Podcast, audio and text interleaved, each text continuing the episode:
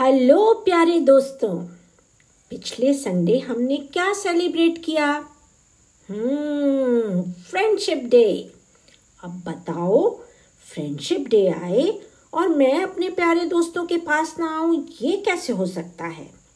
इसीलिए मैं आपकी दोस्त मीनाक्षी आप सबको हैप्पी फ्रेंडशिप डे विश करने आई हूँ और साथ ही आओ सुने कहानी के सीज़न टू में कृष्ण और सुदामा की फ्रेंडशिप की एक प्यारी सी कहानी आपके लिए लेकर आई हूँ।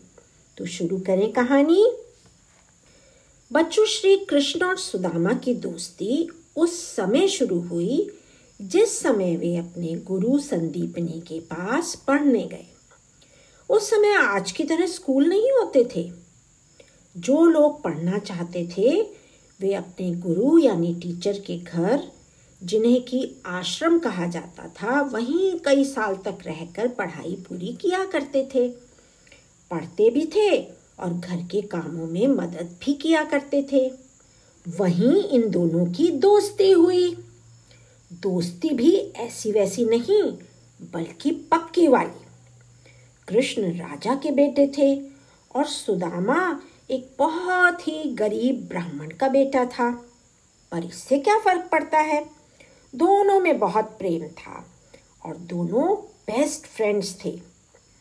बच्चों, उन दिनों आज की तरह गैस पर खाना नहीं बनता था, बल्कि लोग लकड़ी जलाकर ही खाना पकाया करते थे। तो एक दिन जो गुरु माँ थी, उन्होंने इन दोनों को जंगल से लकड़ी लाने को कहा। बारिश आने वाली थी इसीलिए गुरु माँ ने कहा, जाओ और सूखी लकड़ी लेकर जल्दी से लौट आओ।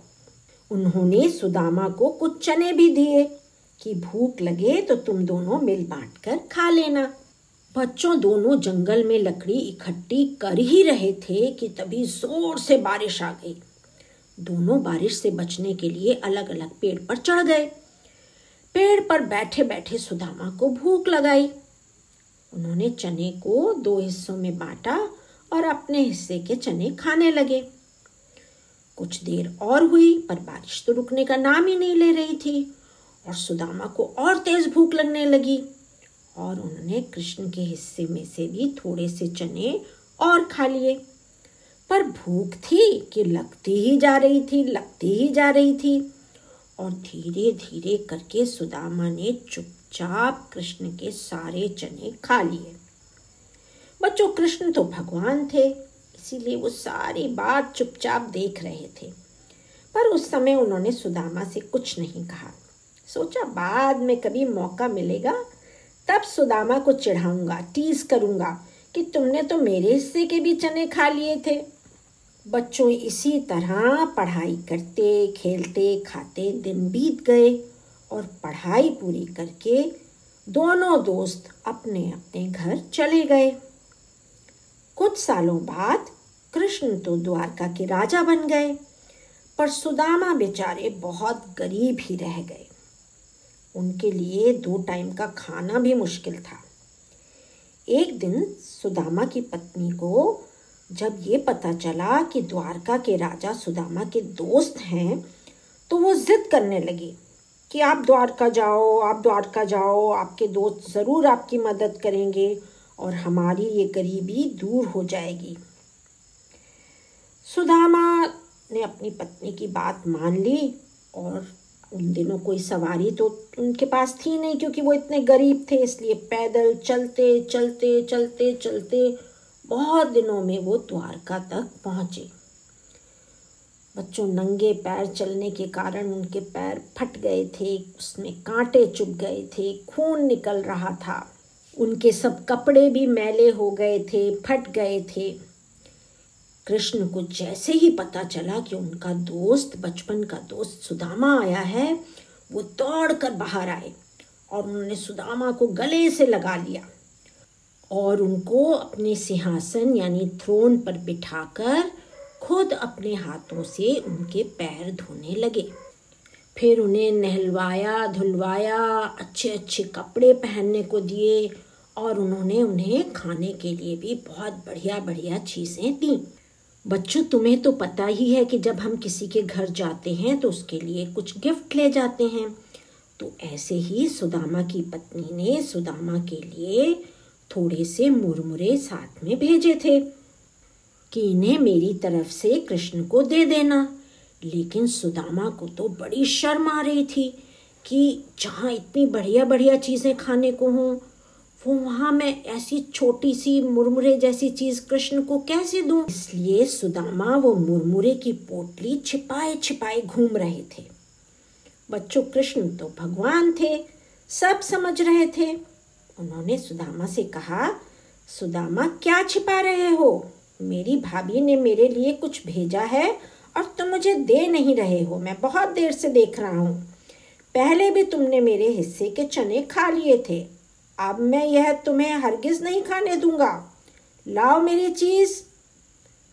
और बच्चों, शर्माते हुए सुदामा ने वह पोटली कृष्ण को दे दी। कृष्ण ने बड़े चाव से, बड़े स्वाद से वो मुरमुरे खाए। उन्होंने सुदामा से कहा भाभी ने मेरे लिए इतनी अच्छी चीज़ भेजी थी और तुम मुझसे छुपा रहे थे। इस तरह बच्चों, कई महीने बीत गए। सुदामा जब भी घर जाने की बात करते, कृष्ण ने मना लेते कि अरे, इतने दिनों बाद आए हो, कुछ दिन तो और रहो, कुछ दिन तो और रहो। फिर उनके जाने का समय आ ही गया। सुदामा मन ही मन सोच रहे थे कि जाते समय कृष्ण उन्हें खूब रुपया पैसा देंगे, जिससे उनकी गरीबी दूर हो जाएगी। पर कृष्ण ने तो सुदामा को कुछ भी नहीं दिया।